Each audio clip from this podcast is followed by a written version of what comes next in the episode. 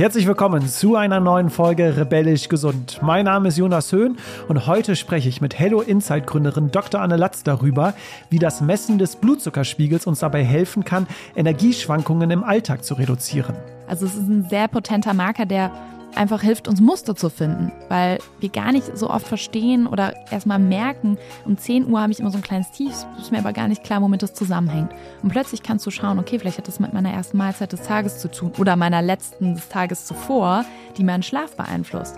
Und das können wir wunderbar sehen, wenn wir uns wirklich vorstellen, wir haben so eine Kurve mitlaufen, 24-7, wo wir reinschauen können und auf einmal merken, huch, da geht's runter, da geht's hoch, was könnte das sein? Neben spannenden Insights, welchen weiteren Einfluss der Blutzuckerspiegel auf unsere Gesundheit hat, erhältst du auch konkrete Tipps, um die Achterbahn des Blutzuckerspiegels zu vermeiden. Zum Beispiel Muskelbewegung nach dem Essen. Und damit meine ich nicht, dass wir jetzt irgendwie nach dem Essen direkt irgendwie Liegestützen machen müssen. Kann man auch. Es gibt viele alltagsnahe Möglichkeiten, das umzusetzen. Wenn du innerhalb von, sag ich mal, 15, 20 Minuten einfach um Block gehst. Da reichen schon mal 10 Minuten. Du kannst es wirklich sehen, dein Blutzucker, dass er einfach nicht so stark ansteigt. Da das Self-Tracking in allen Lebensbereichen immer beliebter und massentauglicher wird, haben wir uns in der zweiten Hälfte der Podcast-Folge über die Vor- und Nachteile dieser Technologien ausgetauscht. Nur Intuition und hör auf deinen Körper finde ich ein bisschen zu kurz gesprungen, weil für viele Menschen das einfach gar nicht funktioniert. Also das ist ja nicht einfach so da, dass ich denke, ach ja, dann höre ich jetzt mal auf meinen Körper, weil ich verstehe ja oft gar nicht, ne? Oder er ist irgendwie Beispiel Stress so gemutet, alle Körpersignale, weil ich immer nur funktioniere, dann klappt das nicht. Dann brauchen wir halt solche Tools. Sei doch smart, wie du halt Daten nutzt, Technologie nutzt, wie für dich als Hilfswerkzeuge. Das und vieles mehr hörst du in der heutigen spannenden Folge. Wenn du zukünftig keine Folgen mehr verpassen willst, dann abonniere doch gerne den Podcast auf Spotify, Apple Podcasts oder schau einfach mal bei YouTube vorbei, denn dort gibt es das Gespräch auch immer mit Video. Und jetzt rein in das Gespräch mit der promovierten Ärztin, ausgezeichneten Vordenkerin und Co-Gründerin von Hello Insight, Dr. Anne Latz. Rebellisch gesund der Podcast von den Detox Rebels zu deinem gesunden Lifestyle. Liebe Anne, schön, dass es klappt, denn es ist gar nicht so leicht, dich zu bekommen. Du bist äh, viel unterwegs, viel in Calls. Das Jahr 2022 hat es in sich gehabt für dich, oder? Ja, ich würde sagen, das Jahr hatte ganz schön Tempo. Umso schöner, dass wir es noch einen Tag vor Weihnachten schaffen, uns persönlich zum Podcast zu treffen, freue ich mich sehr. Was war so dein persönliches Highlight dieses Jahr? Wir sind mit unserem Produkt bei Hello Inside live gegangen. Das hatte sehr, sehr, sehr viel Vorarbeit. Also wir hatten wirklich einen Launch, erst einen soften Silent Launch und dann ging es richtig raus. Und gerade die letzten Monate jetzt waren super, super für uns von der Lernkurve eben mit unseren Userinnen äh, fürs Team. Also wir hatten gestern noch so ein Team-Reto, es war echt ein Hammerjahr für uns. Schön. Anne, Heute wollen wir ja einerseits über den Biomarker Blutzuckerspiegel sprechen, andererseits aber auch über das ganze Thema Self-Tracking. Ich würde jetzt sagen, wir fangen mal mit dem Biomarker Blutzuckerspiegel an, denn da werden wahrscheinlich die Zuhörer und Zuhörerinnen mir recht geben. Eigentlich hat man das nur so in Verbindung mit Diabeteskranken. In letzter Zeit aber durch euch und auch äh, durch ein paar andere äh, Menschen gewinnt jetzt aber das immer mehr an Bedeutung auch für gesunde Menschen, für die Allgemeinheit. Du sagst sogar, dass der Blutzuckerspiegel der beste Biomarker ist, um sein Wohlbefinden zu steigern. Magst du mal den Zuhörern und Zuhörern erklären, warum ist der Blutzuckerspiegel der beste Biomarker? Sehr gerne erkläre ich das und vielleicht auch noch so als kleine Klammer dazu. Natürlich der beste, den wir gerade zur Hand haben. Wir können natürlich ganz, ganz, ganz viel messen, aber was wir halt haben, und das hast du schon mal ein bisschen anklingen lassen, ist die Möglichkeit, den Blutzucker 24-7 wirklich kontinuierlich zu messen mit verschiedenen Variables, Tools, Sensoren, wie eben dem sogenannten CGM, Continuous Glucose Monitor, den ich auch am Arm trage, diesen kleinen 5 Cent Stücken großen Sensor. Und der Blutzucker ist super, super potent als Marker, weil er uns unmittelbares Feedback gibt, wenn wir ihn so messen. Das heißt, Ganz offensichtlich, was wir auch von Diabetikerinnen kennen, ist natürlich die Reaktion auf unsere Ernährung. Sofort sehen wir, was passiert in unserem Körper, in unserem Blut, wie so ein kleines Fenster rein, wenn wir den Apfel essen. Dann reagiert der Blutzucker aber auch auf Stress. Er ist halt durch Cortisol zum Beispiel, wird er getriggert, weil er uns eben Energie gibt und das brauchen wir auch.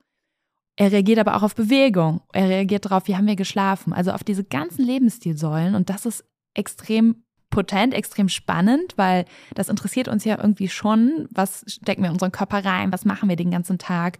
Viele versuchen auch das Richtige zu tun, das Gesunde zu tun. Wir wissen aber oft gar nicht so genau, was das für uns bedeutet. Und da ist natürlich der Blutzucker nochmal besonders spannend, weil er so eine personalisierte Antwort gibt. Das heißt, du und ich essen den Apfel und unsere Blutzuckerreaktion, die Kurve, möglicherweise der Spike, also dieser starke Anstieg, wäre unterschiedlich. Du hast es gerade angesprochen, lange Zeit war es ja technisch nicht möglich, ihn in Echtzeit zu messen. Jetzt, seit neuerdings, ist es möglich, ihn in Echtzeit zu messen. Was können wir denn daraus jetzt ableiten? Du hast jetzt schon ein paar Beispiele gebracht, aber das Feld, was ich so in der Recherche gefunden habe, ist ja wirklich immens äh, groß. Vielleicht magst du da nochmal kurz ein paar Einblicke geben. Was ist so das Ziel, ihn in Echtzeit äh, zu messen? Was können wir daraus ableiten für unsere Gesundheit? Ja, genau. Zur Historie ist es eben so, dass wir natürlich, wie du gesagt hast, aus der Diabeteswelt kommen, diese Technologie entwickelt haben. Da ging es natürlich darum, die Medikation anzupassen und den Menschen eben da die Rückmeldung zu geben, wie sie sich da eindosieren. Jetzt wurde diese Technologie da etabliert und mehr auf die Anführungszeichen metabolisch gesunden oder eben nicht mit Diabetes diagnostizierten übertragen. Die erste Gruppe, die sich das angeschaut hat, wen überrascht, sind unsere Sportlerinnen. Da können wir natürlich sehen, okay, was brauchen wir für eine wir nennen es immer so schön Fueling Strategy. Also wie können wir uns da optimal Nährstoffzufuhr irgendwie sicherstellen, wenn wir trainieren. So, das war so der erste etwas spitzere Anwendungsfall. Und jetzt geht es immer mehr in den ja, Massenmarkt, kann man sagen. Ich behaupte und habe es auch erlebt bei unseren Userinnen, für jeden ist das einfach mal spannend reinzuschauen weil wir ganz oft gar nicht wissen, was im Körper passiert. Wir denken, wir machen eine gesunde oder für unseren Körper gute Entscheidung, führen uns trotzdem danach zum Beispiel energielos. Und genau das können wir jetzt halt messen. Wir können wirklich reinschauen und können gucken, wie unser Kaffee mit der Hafermilch, der wir eigentlich denken, das ist jetzt die beste Entscheidung, auf unseren Körper reagiert. Und viele Menschen haben darauf einen Blutzuckeranstieg. Und vielleicht ist das nochmal wichtig herauszustellen, worauf optimieren wir in Anführungszeichen. Wir wollen eine recht stabile Blutzuckerkurve über den Tag haben. Was wir eben vermeiden wollen, ist eine Blutzuckerachterbahn. Das heißt, dass wir viele Events am Tag haben, durch zum Beispiel was wir essen oder eben besonderen Stress, die dazu führen, dass der Blutzucker sehr, sehr, sehr stark ansteigt, möglichst steil ansteigt und dann aber auch ganz steil wieder abfällt. Und das ist dann wirklich wie so eine Achterbahnfahrt hoch und runter. Und wenn du halt sozusagen die ersten Looping oder die erste Kurve genommen hast, ist der Körper sehr dazu geneigt, nochmal hochzufahren, weil wir da haben dann so ein, so ein Gefühl der Energielosigkeit, Müdigkeit, Unterzuckerung und neigen dann was zu schnellen denn, Energieträgern. Was sind denn da genau die Auswirkungen? Äh, du hast nämlich jetzt angesprochen, es gibt nämlich ja kurzfristige Auswirkungen wie die Energielosigkeit. Ich glaube, wir kennen das alle. Wir haben irgendwie was morgens gegessen, vielleicht was nicht Gutes und auf einmal sind wir schon vor Mittagessen in so einem kleinen Tief. Oder ich glaube, alle kennen das auch nach dem Mittagessen, das Nachmittagstief. Äh, also das ist ja schon mal so eine kurzfristige Wirkung. Und viel spannender ist ja auch, weil ich das ein bisschen rausgelesen habe, es gibt ja auch sehr viele langfristige Auswirkungen, wenn wir immer diese hohen Peaks haben. Total. Ich glaube, das ist immer ganz wichtig zu verstehen, wie kann man sich motivieren, überhaupt sowas zu nutzen. Deswegen berichte ich immer erst viel von diesen, ja, wo man sich mit identifizieren kann, Energielosigkeit, wie du sagst, ne? Man merkt irgendwie schon um 10 Uhr ist das erste Tief, wie kann das sein? Ich habe doch gerade irgendwie vor zwei Stunden gefrühstückt und was ist da los? Oder nachmittags haben ja viele so ein Loch. Klar, wichtiger Punkt, Energielosigkeit, vielleicht auch andere Symptome, die wirklich so, ne, Kopfweh, Brain Fog ist ja so ein Wort, das wir jetzt überall hören, nicht nur durch, durch Covid. Dann ist natürlich ganz wichtig, eigentlich wollen wir Prävention betreiben, also Vorbeugung von Erkrankungen metabolischer Art von eben Diabeteserkrankungen, Prädiabetes, also Vorstufen von einer wirklichen Diabeteserkrankung.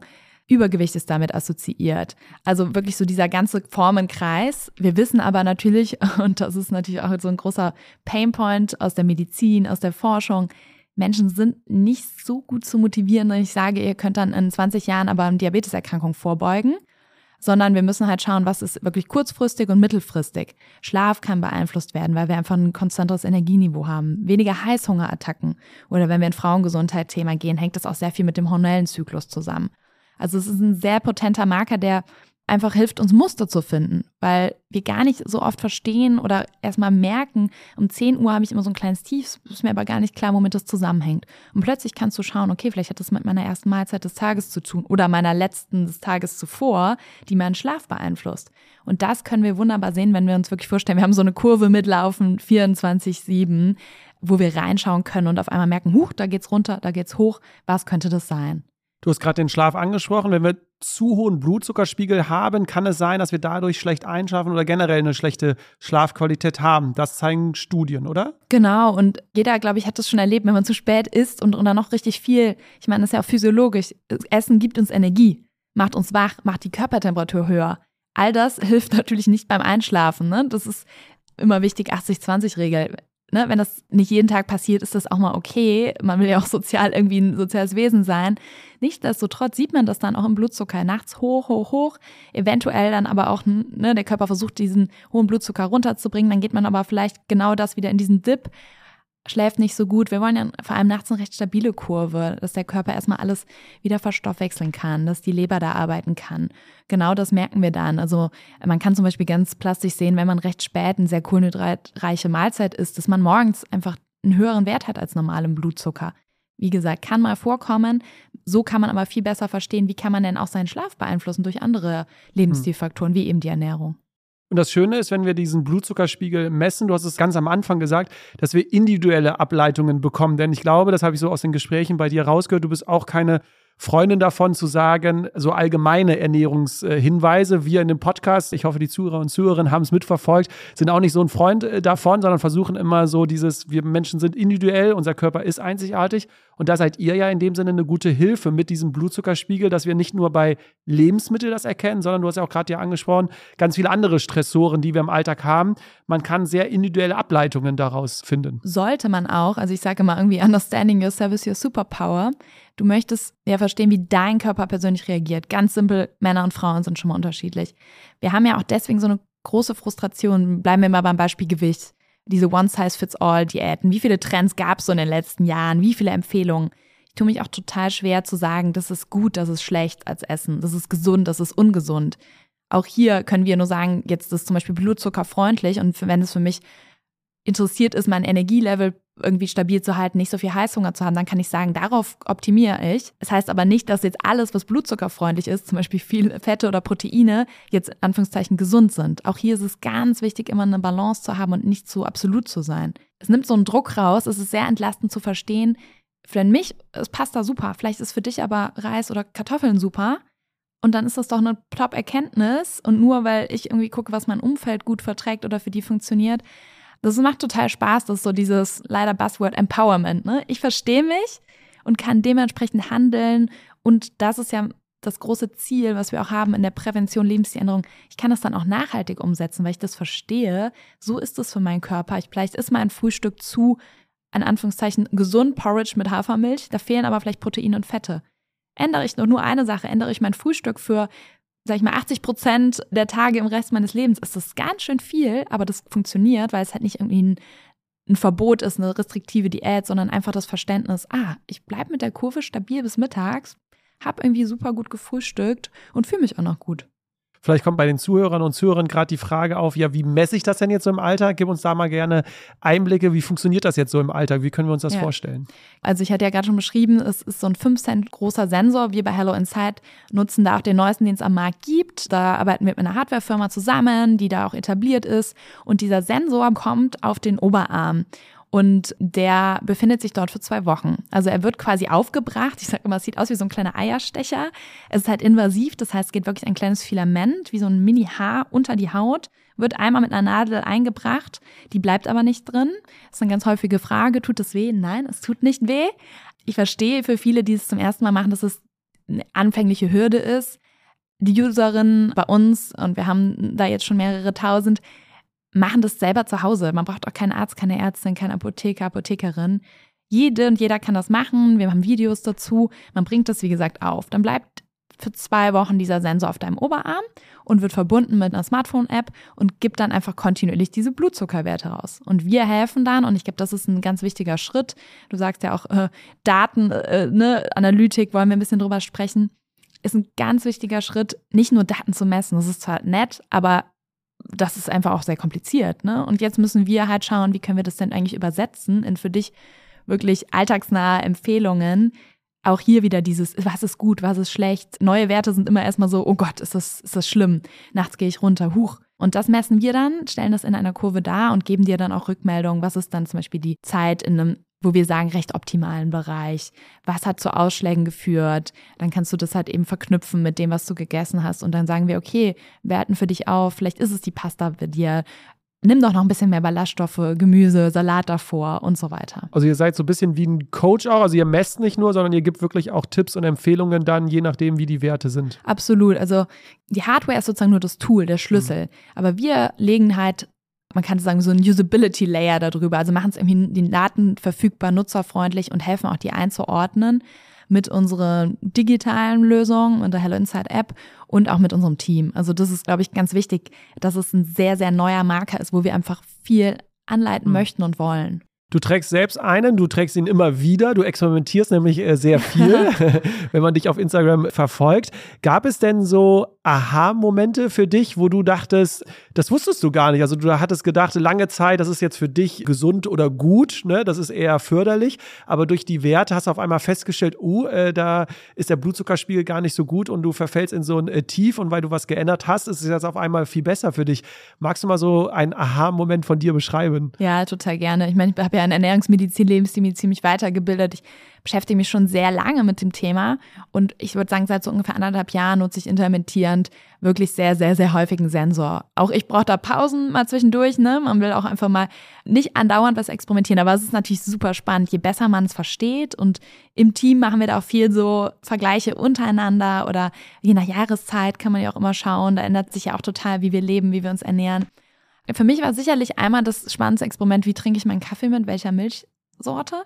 Hafermilch habe ich sehr gerne getrunken, mache ich auch immer noch, aber nicht als sozusagen Default mehr, weil es einfach prozessierter Zucker ist. Und dann kann man halt sich überlegen, okay, wenn ich den auf nüchternen Magen morgens trinke, dann geht der halt direkt ins Blut. Dann geht es halt hoch. Das heißt, ich variiere total meine Milchsorten. Ich bin da auch, ne, ich bin nicht vegetarisch, nicht vegan. Das heißt, da bin ich auch sehr frei drin und kann ein bisschen nach Geschmack gehen und habe halt ganz klar, wenn ich jetzt irgendwie so einen Hafermilch-Cappuccino trinke, dann trinke ich den in Verbindung mit entweder was, wenn ich was esse, oder halt sozusagen als eine Art Dessert nach dem Mittagessen, weil er sonst extrem meinen Blutzucker ansteigen lässt. Und da sind wir wieder bei unserem 10 Uhr morgens Beispiel, wenn ich um 8 den trinke. Und dann falle ich aber danach richtig runter. Dann entweder brauche ich den nächsten, um bis mittags zu kommen, oder es, habt dann Lust auf einen Snack. Ich glaube, da ist nochmal ganz wichtig auch das Learning, die erste Mahlzeit des Tages, und damit meine ich jetzt, ne, viele Leute frühstücken nicht und machen Intervallfasten, dann ist es halt die erste Mahlzeit, whenever, die setzt den Ton für den Tag. Das heißt, jeder Tag so ein neuer Start. Unsere Zellen haben sich wieder ein bisschen berappelt, aber wenn wir da morgens natürlich schon reinschießen mit einem sehr die Glucose anspikenden Lebensmittel, Mahlzeit, Getränk, dann ist es für den Körper danach viel schwieriger, in diese stabile, smooth Kurve, ich sag immer so leichte Wellen zu kommen. Das ist so ein erstes Learning, das ich hatte und das eigentlich bei uns im Team auch egal, wo man lebt, wie man es macht, irgendwie replizierbar ist. Es ist spannend, dass du sagst, dass jetzt die erste Mahlzeit so ein Indikator dafür ist, äh, wie das dann über den Tag äh, geht. Hier zitiere ich auch mal gerne unseren Ernährungsexperten, der auch im Podcast schon war, Christian Putscher aus Österreich, der gesagt hat, oft ist gar nicht die Mahlzeit am Morgen die wichtigste Mahlzeit, weil wir schon relativ mit einem guten Energiespeicher in den Tag starten, je nachdem, was wir im Schlaf gemacht haben. Ja. Aber viele überschätzen quasi den Wert morgens und essen sehr, sehr viel, obwohl sie morgens noch gar keinen Sport oder andere Sachen äh, gemacht haben. Da nur die kleine Info, gerne mal in die Podcast-Folge reinhören.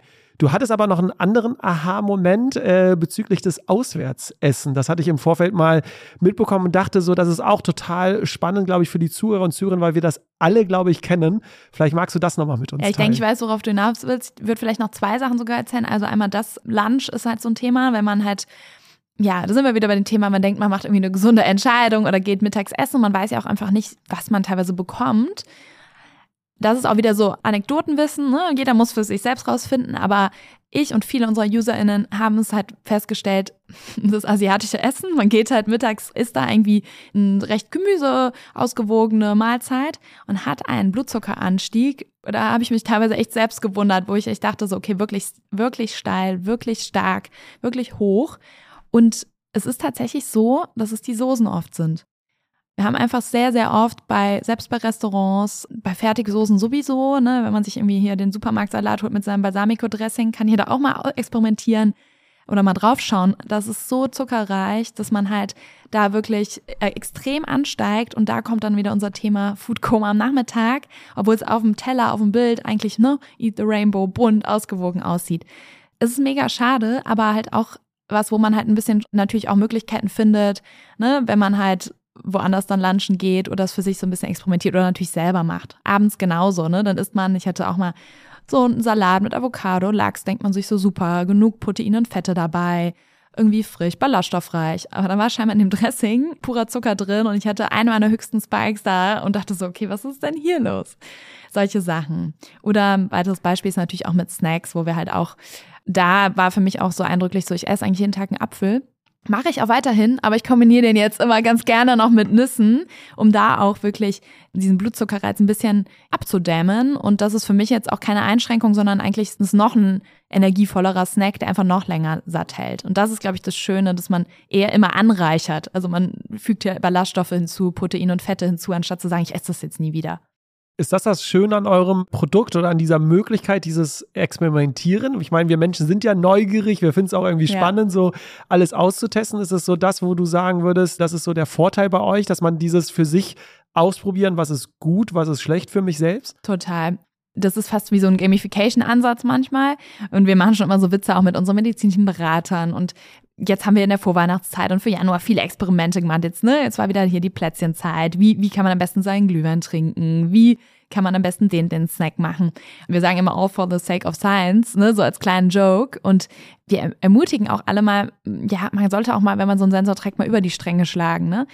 Iss mal bitte eine halbe Packung Gummibärchen, guck dir an, was in deinem Blutzucker passiert da merkt man nochmal wirklich, was man teilweise so unbewusst sich einverleibt. Auch positive Erlebnisse, ne? Die dunkle Schokolade funktioniert für viele extrem gut. Wie gesagt, immer die Kombination dazu. Und immer hat man neue Ideen. Alle wollen auch, die häufigste Frage ist, was passiert, wenn ich eine Cola trinke? Sag ich, probiere es halt aus, ne?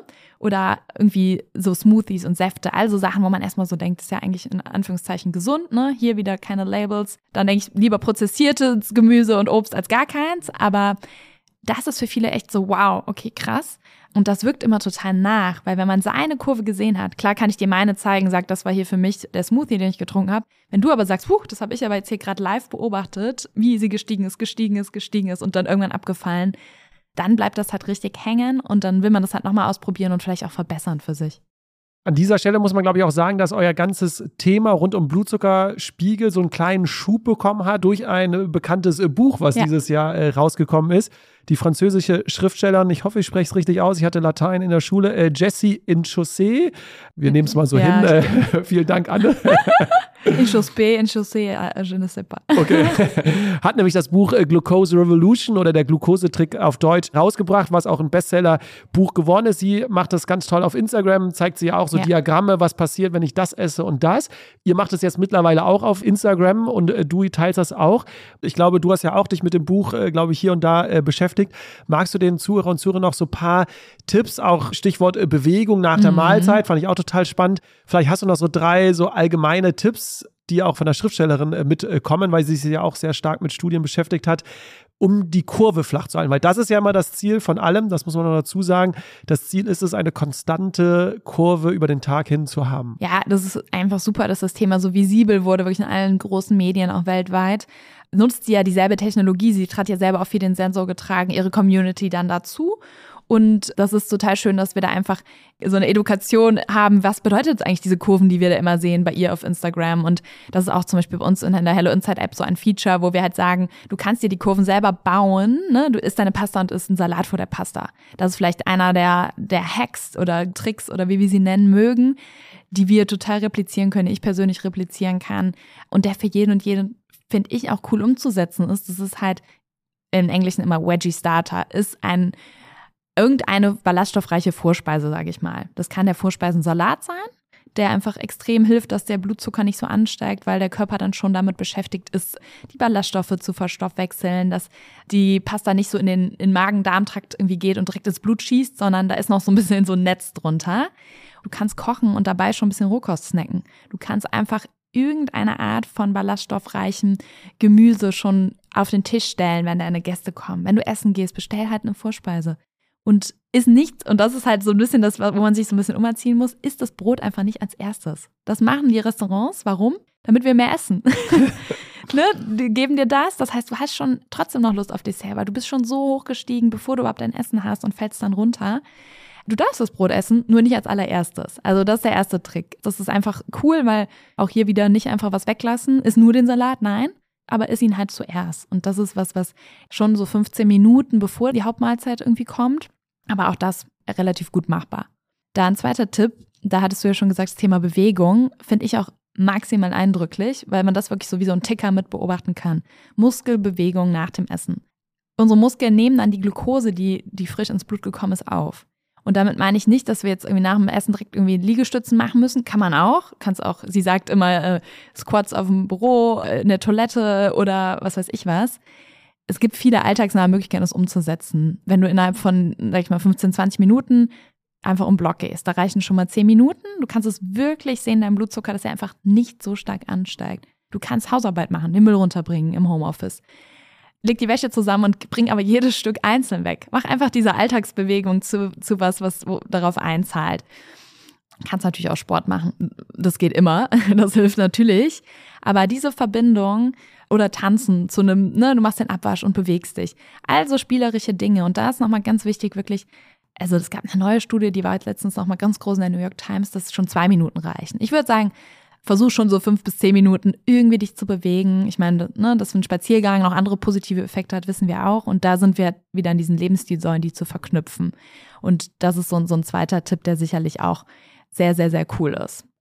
Das Ding ist nur, wenn wir jetzt das ohne so einen Sensor machen, bekommen wir wahrscheinlich diesen Unterschied nicht so richtig mit im Alltag, oder? Ja und nein. Ich meine, das ist so ein bisschen so die Frage, wo fängt man an? Das nennt sich auch so ein bisschen diese Body Literacy, Körperkompetenz. Wie verstehe ich meinen Körper und seine Signale? Vielen Menschen, mich inklusive, hat sehr geholfen, das zu sehen in den Daten. Wenn du es ein paar Mal gemacht hast, weißt du es auch. Also dann weiß ich schon, was ich gerade tue und dass es gut für mich ist und ich mich besser fühle. Aber ich glaube, man muss schon einmal schaffen, diese Verbindung zu haben. Meine Handlungen, meine Hacks beeinflussen wirklich mein Wohlbefinden. Und das in der Kurve zu sehen, das gibt einem richtig so ein Erfolgserlebnis so.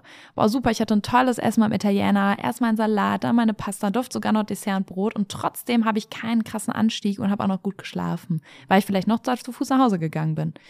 Natürlich hilft's mit Daten. Das ist einfach cool und das mal so auszuprobieren für zwei oder vier Wochen ist sicherlich ein guter Einstieg. Da sind wir nämlich jetzt genau im Thema, Anne, denn damit wollte ich ja auch mit dir sprechen, denn dieses Self-Tracking kommt ja immer mehr mhm. so im Mainstream jetzt auch an. Ich glaube, wie du es ja auch gesagt hast, früher war es eher so nur bei den Spitzensportlern und Sportlerinnen bekannt, weil sie natürlich ihre Performance noch mehr steigern wollten. Jetzt sieht man immer mehr, dass gerade wir hier im Mainstream auch Geräte haben, Tools haben, um uns selbst zu messen am Anfang dachte ich auch so, als ich das bei euch alles so gelesen und auch von dir ja persönlich gehört habe, dachte ich so, wow, okay, spannend, mega und habe mich überall irgendwie eingelesen und so.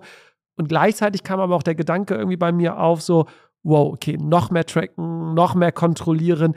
Wie siehst du das? Ist das die Zukunft, dass wir immer mehr uns selbst verstehen und tracken? Oder wie siehst du das aus deiner Brille? Ich finde das einen super wichtigen Punkt. Bin auch, auch, dir sehr dankbar, dass du da so differenziert drauf schaust. Das deckt sich auch total mit meiner Meinung. Ich glaube, wir haben da eine große Verantwortung zu tragen, jetzt als, als Firmen, die das machen, als Menschen, die darüber sprechen. Neben der Körperkompetenz brauchen wir halt auch eine Datenkompetenz. Ne, das geht bei medizinischen Daten los. Da haben wir auch ganz viel, was immer rausgeworfen wird, wo wir gar nicht einen Sinn draus machen können. Ich bin auch total der Biohacking-Szene dankbar, dass sie da sehr Pionierarbeit leistet, dass überhaupt diese Lösungen mehr in Mainstream kommen können. Ich glaube schon, wir müssen versuchen, einen sehr gesunden Umgang mit Daten zu haben. Ich bin der Überzeugung, dass es extrem hilfreich ist, Daten zu nutzen, um so eine Verhaltensänderung loszustoßen. Ich glaube, das ganz Gefährliche ist, wie du sagst, alles zu overoptimieren und zu tracken. Also wir wollen ja nicht die sein, die nur, wenn die App mir sagt, ich darf das essen, esse ich das und habe gar keine Möglichkeit mehr irgendwie lustvoll sozial zu sein. Wenn meine Uhr mir sagt, wow, Sleep Reminder, 21.30 muss ich auch los, Leute, weil ich muss eigentlich um Viertel nach zehn schon im Bett liegen, mit Zähne geputzt.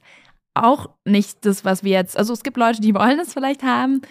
Ich glaube, das ist nicht die Zukunft. Wir wollen ja wirklich das positiv besetzen. Und ich glaube, das ist immer ganz, ganz wichtig, dass die Lösungen so sind, dass sie immer an die Lernkurve steigern, dass es irgendwie so einen spielerischen Aspekt hat und uns nicht in noch einen Zwang und Kontrollzwang geben.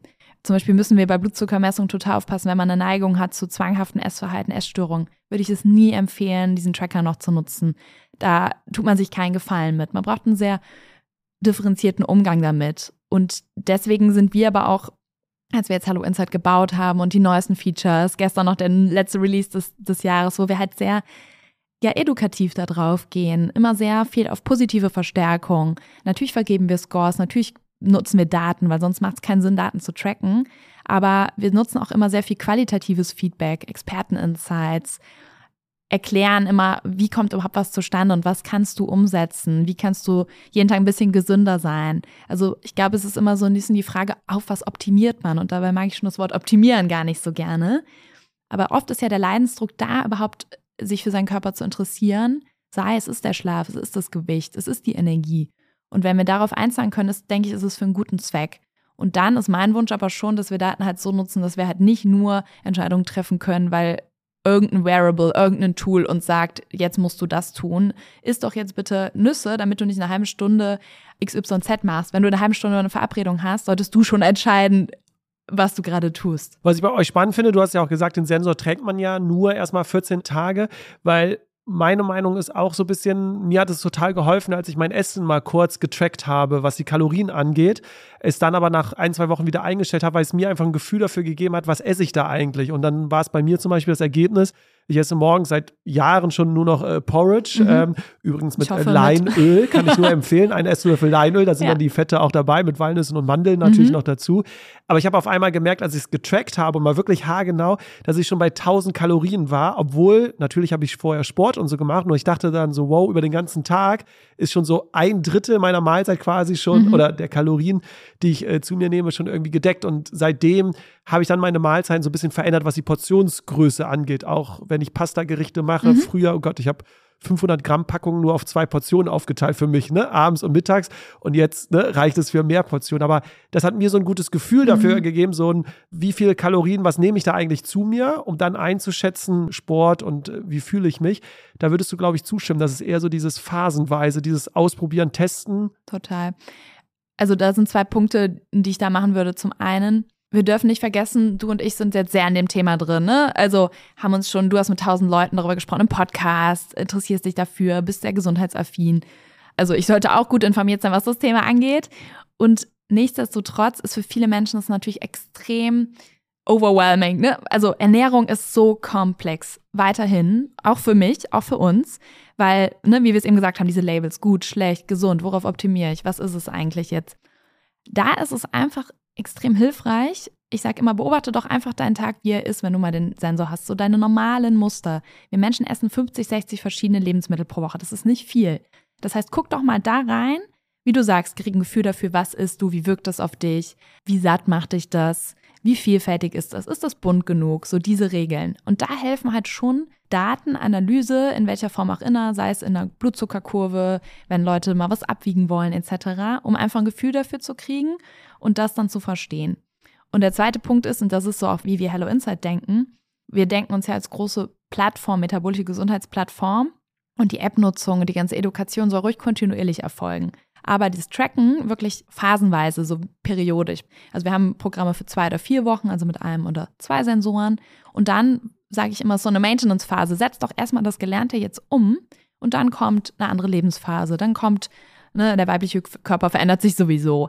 Dann kommt eine andere Jahreszeit. Auch total spannend, wie wir essen im Sommer ganz, ganz anders als im Winter. Im Sommer sind Ballaststoffe vielleicht viel einfacher zu integrieren, weil so ein Salat eher mal so eine intuitive Mittagsessensauswahl ist. Im Winter wollen wir was Warmes, so, dass uns was gibt. Und das sind halt so Sachen, da hilft es total, immer wieder Daten gezielt hinzuzufügen und, und das muss man ja auch nicht unterschätzen, das erste Mal ist so ein Sensor erstmal so, uh, das verstehe ich hier überhaupt nicht. Was bedeutet das? Und zweiten Mal weiß ich schon genau, wie sollte meine Kurve sein? Was ist so ein ungefährer Wert? Das heißt, wir werden ja auch immer besser da drin und auch gelassener dann wiederum. Weil man soll ja jetzt nicht jedes Mal denken, oh Gott, jetzt hatte ich einen Spike, das hat mir auch, das war eigentlich so schlecht für mich und fühle mich auch schlecht das ist natürlich was, was schade wäre und wo wir ganz, ganz aufpassen müssen, dass wir halt wirklich eine Kompetenz vermitteln und immer noch, und das ist natürlich auch ganz, ganz wichtig, Körpersignale lesen können. Habe ich jetzt Hunger oder sagt meine App mir, ich habe Hunger? Ich habe gestern noch mit meiner Friseurin äh, gesprochen, ja. weil nämlich ihr Partner wenn du äh, zuhörst, Isabel, dann vielen Dank für den Input, weil ihr Partner trägt nämlich diesen Oria-Ring, ja. also ne, wie schlafe ich abends und Sie hat dann so erzählt, dass er dann morgens aufwacht und gar nicht mehr dieses Bewusstsein für den Körper hat, habe ich jetzt gut geschlafen oder nicht, sondern nur noch auf dieses äh, Gerät schaut und guckt, wie sind die Daten und dann daraus ableitet, ey, habe ich gut geschlafen oder nicht. Und da wollte ich jetzt nochmal mit dir drauf gehen. Wir haben nämlich jetzt sehr viel über diese positiven Seiten gesprochen, die ne, will ich auch gar nicht abstreiten, aber siehst du auch da eine Gefahr, dass wir nämlich dieses Bewusstsein für unseren Körper eher verlieren, weil wir nur noch wie du sagst, unsere Entscheidung, unser Verhalten davon abhängig machen, was die Geräte uns sagen. Total. Also vor allem Schlaftracking waren ja auch die, ich sag mal von den Wearables, die, die jetzt von der Usability, von auch einer Verbreitung, glaube ich, mit neben so einer Smartwatch am häufigsten sind, ne? Whoop-Armband, Oura-Ring, echt richtig verbreitet und die machen das ja auch recht smart. Du musst ja am nächsten Tag dann auch ein Journal ausfüllen, wie, was hast du am letzten Tag gemacht, um diese Muster zu erkennen. Das hilft dir ja erstmal für dich auch zu überlegen, was beeinflusst eigentlich alles meinen Schlaf. Ich finde es auch extrem tricky, dass viele sagen so, oh Mist, jetzt habe ich hier einen gelben Score, oh Mist, jetzt war die Nacht nicht so gut, jetzt geht es irgendwie schlecht in den Tag. Ich kenne auch viele, die dann gesagt haben, okay, ich habe viel jetzt gelernt, jetzt brauche ich das aber auch nicht mehr, weil das ist mir irgendwie, ich will doch morgens wissen, wie ich mich fühle.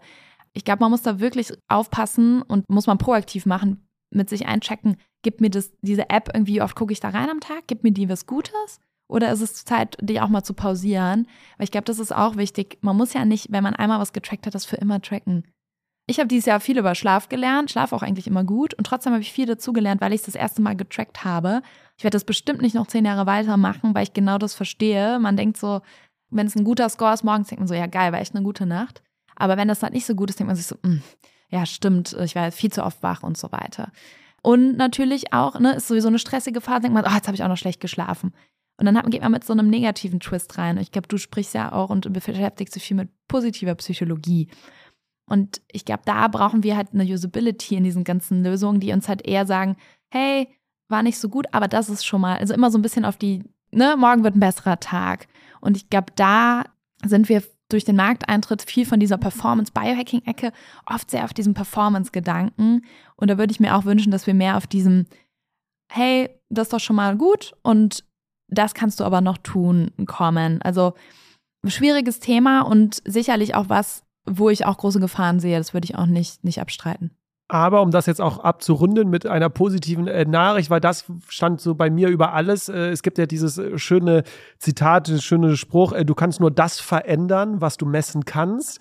Und ich meine, du warst ja auch lange Zeit in der Prävention vor Hello Insight ja schon tätig. Ist es das, was du da auch jetzt an diesem Unternehmen so spannend fandest für dich, dass wir versuchen ja oft Menschen dieses Wissen beizubringen? Ich würde sagen, wir haben ja auch in Deutschland kein Wissensproblem und trotzdem kommen wir ja nicht in die Umsetzung. War es das lange Zeit das Problem, weil wir es halt nicht messen konnten und jetzt haben wir ja sofort auch einen Vergleich. Also würdest du sagen, dass das für diese Verhaltensänderung mega wichtig ist, auch etwas mal zu messen, damit wir es schwarz auf weiß sehen? Aus eigener Erfahrung und von unserer Nutzerin würde ich sagen, auf jeden Fall ein unglaublich potenter Hebel ist, in dir drin dieses Fenster zu haben oder von mir ist auch ein Wearable auf der Haut, wo du sagst, okay, das bin ich gerade jetzt, was ich jetzt tue, beeinflusst genau das gerade in meinen Zellen, in meinem Körper und so fühle ich mich. Super, super wichtiger Hebel. Was ich immer noch vermisse, und das ist halt was, was nur bei der Zeit kommen kann, wir erreichen immer noch nicht genau die Menschen, die wir natürlich mit Wissen erreichen sollten. Es ist ein Public Health Problem, Übergewicht, Diabetesprävention.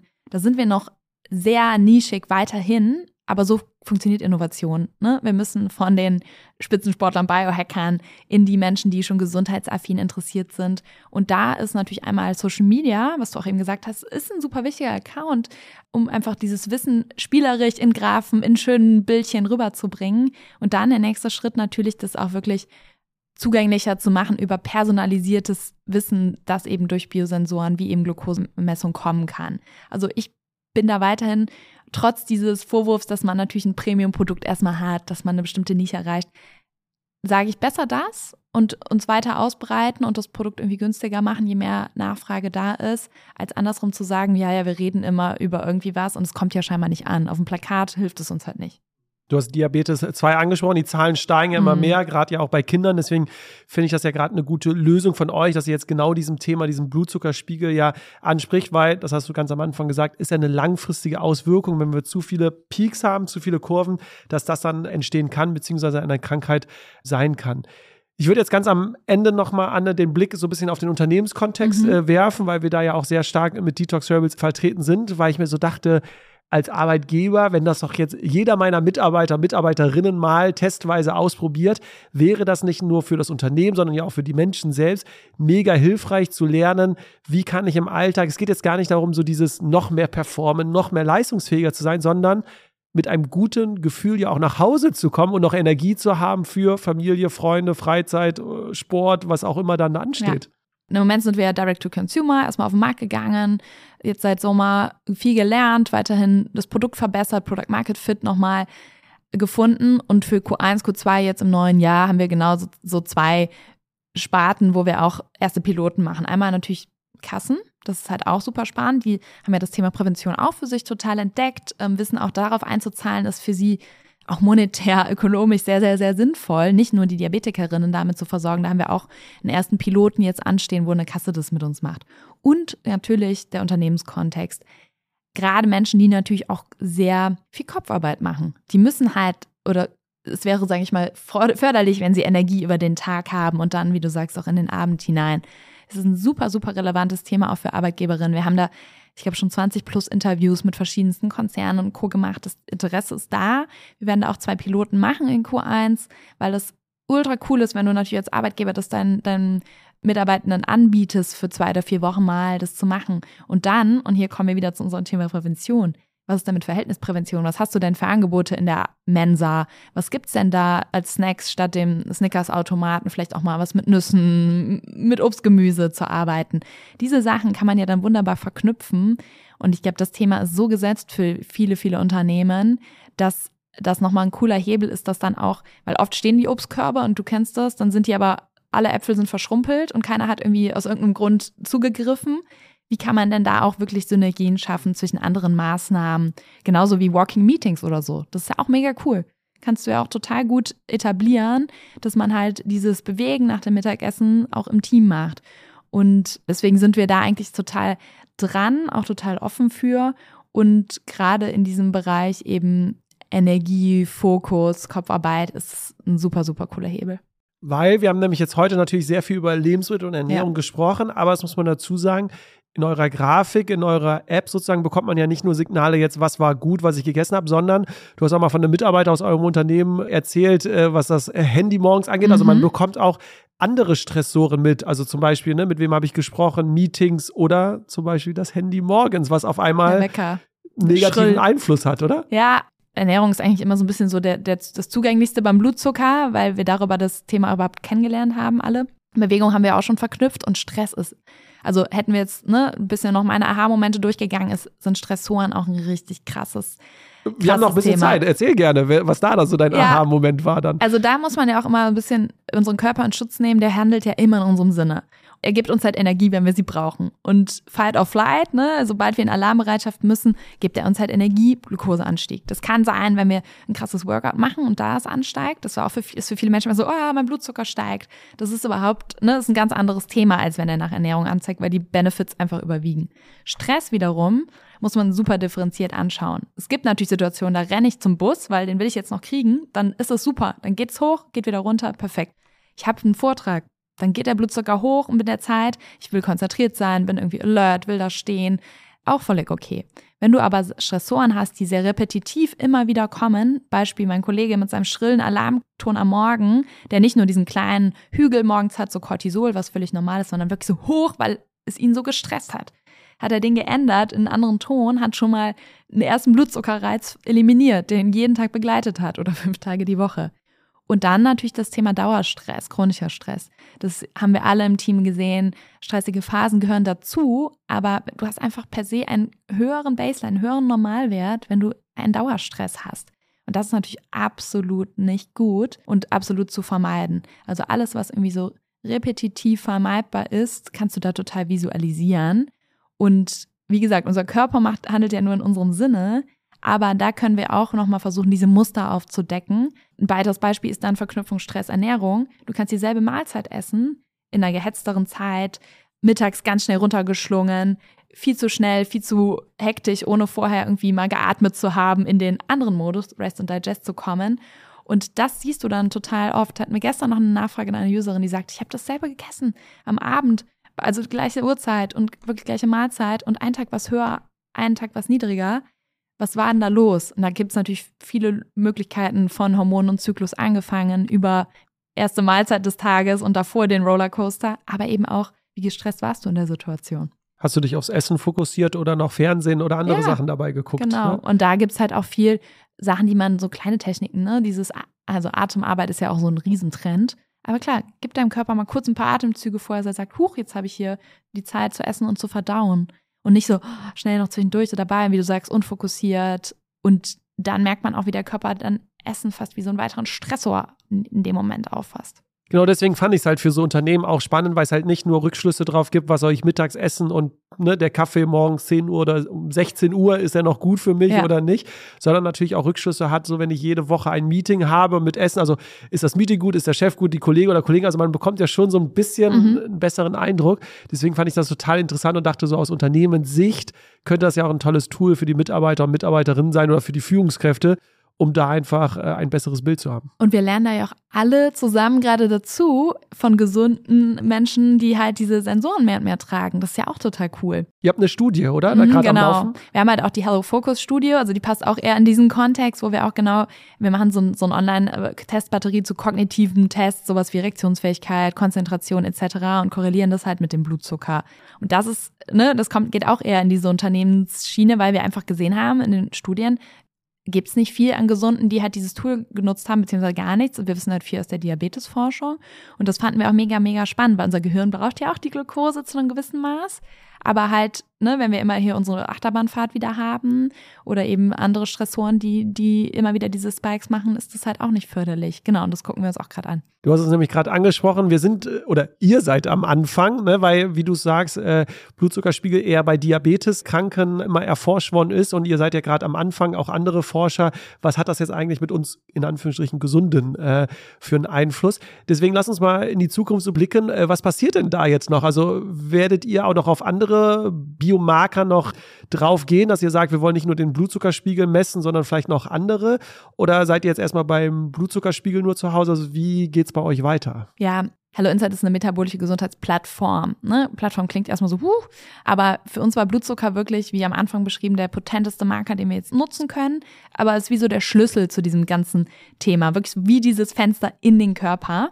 Und das ist sozusagen der, die Eintrittspforte. Und damit werden wir auf jeden Fall weiter arbeiten und dazulernen und weitere Themenbereiche irgendwie damit verknüpfen, sei es im Thema Frauengesundheit etc. Wir denken aber jetzt schon ganz konkret darüber nach, welche zum Beispiel Laborwerte wir uns da in Verknüpfung anschauen, weil natürlich ist es auch spannend zu sehen, vorher, nachher bestimmte Laborwerte, bestimmte Hormone etc. Zum Beispiel Cortisol könnte man auch anschauen. Ne? Da haben wir jetzt auch so, so einen Mini-Piloten zu gestartet, wie man das korrelieren kann, also um halt Stress auch nochmal ein bisschen objektivierbarer zu machen. All das ist quasi auf der Roadmap fürs neue Jahr, warum wir weiterhin wirklich so großer Fan von dem CGM, also dem Continuous Glucose Monitor zum Blutzuckermessen sind, ist aber wirklich dieses, ja, man nennt es ja immer so in Medizin so Compliance. Wenn ich diesen Sensor drauf habe, bin ich extrem compliant, überlege mir dreimal, ob ich jetzt hier nochmal zwischendurch diesen Snack nehme oder ob ich noch eine Stunde warte, bis ich Abend esse. Ich bin viel interessierter daran. Wir haben wahnsinnige Nutzungszahlen der App. Bis zu 30 Mal am Tag machen die Leute die App auf, weil immer was passiert. Du bist ja total im Detektivmodus und guckst nur rein und experimentierst. Und für diese Phase der Nutzung des Sensors ist das halt Wahnsinn. Ich meine, bist du nicht andere Apps und Tools, die so ein Engagement haben und keiner bricht auch die Nutzung des Sensors ab, weil warum solltest du? Es ist halt mega spannend und du willst ja eigentlich die zwei Wochen gehen wie im Fluge vorbei. Und da bin ich mir sicher, dass wir gerade bei ne, Consumer Health, gerade bei Verhaltensänderungen, suchen wir immer nach diesem Schlüssel, der eigentlich diese Verhaltensänderung mal losstößt. Und da ist es das, wo die große Hoffnung dran ist, das damit gefunden zu haben, diesen Schlüssel in den Körper. Und dann kann man halt noch dazu andere Marker bauen. Und es kommen ja auch immer mehr Sensoren auf den Markt.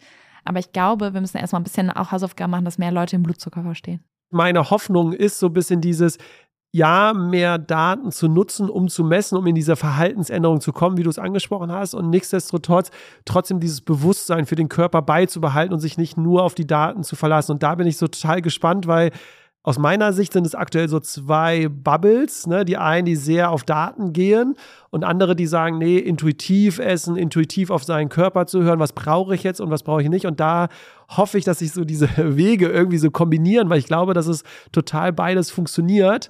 Aber weder das eine, nur das andere, weil ich glaube, so nur intuitiv auf seinen Körper, ohne jetzt zu wissen, was passiert da eigentlich in meinem Körper, das wird, glaube ich, sehr, sehr lange dauern, bis ich gute Ergebnisse habe. Ich glaube, da hast du meine Meinung extrem getroffen. Ich würde nicht unterschätzen, dass es einfach ein, schon ein Lernaufwand und eine bestimmte Anstrengung erfordert, einfach diese Datenkompetenz zu bekommen, um die Körperkompetenz und Wohlergehen zu erhalten. Das finde ich aber auch in Ordnung, denn es ist ein aktives Auseinandersetzen. Nur Intuition und hör auf deinen Körper finde ich ein bisschen zu kurz gesprungen, weil für viele Menschen das einfach gar nicht funktioniert. Also das ist ja nicht einfach so da, dass ich denke, ach ja, dann höre ich jetzt mal auf meinen Körper, weil ich verstehe ja oft gar nicht, ne? Oder er ist irgendwie Beispiel Stress so gemutet, alle Körpersignale, weil ich immer nur funktioniere, dann klappt das nicht. Dann brauchen wir halt solche Tools. Wir hatten mal so einen ganz coolen Brand-Workshop mit dem Frank Doppheide, ein wahnsinnig cooler Mensch, der Marke und Menschlichkeit immer sehr verbindet. Und da hatten wir auch so darüber gesprochen, wofür Hello Insight stehen soll. Und es war irgendwie so dieses Technology to be more human, wo man erstmal so denkt, hm, aber genau das sei doch smart, wie du halt Daten nutzt, Technologie nutzt, wie für dich als Hilfswerkzeuge. Und deswegen bin ich immer so dieser, dieses Bild vom Cyborg, da denke ich mir so, ach Leute, das ist doch jetzt schon, ist doch nicht so bedrohlich ja alles, sondern ein bisschen Spaß besetzt, ein bisschen verspielt und immer so positiv, so was ziehe ich da raus und ich muss ja nicht alles umsetzen, aber wie kann ich für mich das finden, um dann halt wieder auch mehr meine Körpersignale zu verstehen und wenn ich dann mal ein bisschen mehr wieder Daten und Objektivierbares brauche, dann ist das doch super, weil dann haben wir immer mehr Möglichkeiten zur Hand. Ist das jetzt ein Wunsch für unsere letzte Frage? Weil das Motto bei den Detox Rebels passt auch total zu euch. Ist ja nicht, wir müssen mehr machen, sondern anders machen. Mhm.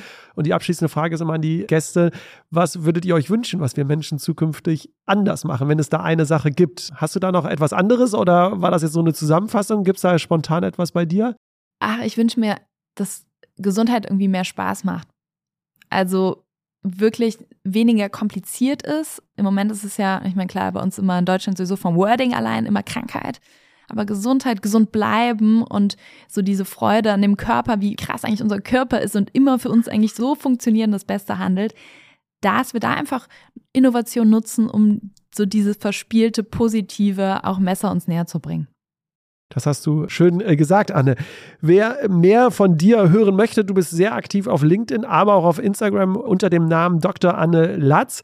Aber natürlich auch ihr als Unternehmen mhm. seid aktiv auf LinkedIn und natürlich auf Instagram mit ja. euren tollen äh, Grafiken. Da einfach mal unter Hello Insight schauen. Ihr habt auch einen Podcast, den du sogar äh, mhm. hostest. Da einfach mal reinschauen, sind äh, spannende Gespräche dabei gerne sich auch mal bei uns melden, damit ich weiß, wer bei uns äh, zuhört. Aber wenn jemand aus der Medizinecke hier äh, zuhört, denn du hast vor kurzem auch ein Buch rausgebracht mit anderen äh, Mediziner und Medizinerinnen mit dem äh, Namen Wege aus der Klinik, der Ratgeber für Karrieren abseits des Krankenbetts. Also auch da wird man fündig. Habe ich etwas vergessen oder sind das so die zentralen Anlaufstellen? Ich glaube, das ist perfekt. Sehr schön. Anne, vielen Dank für deine Zeit und die spannenden Impulse. Ich danke dir.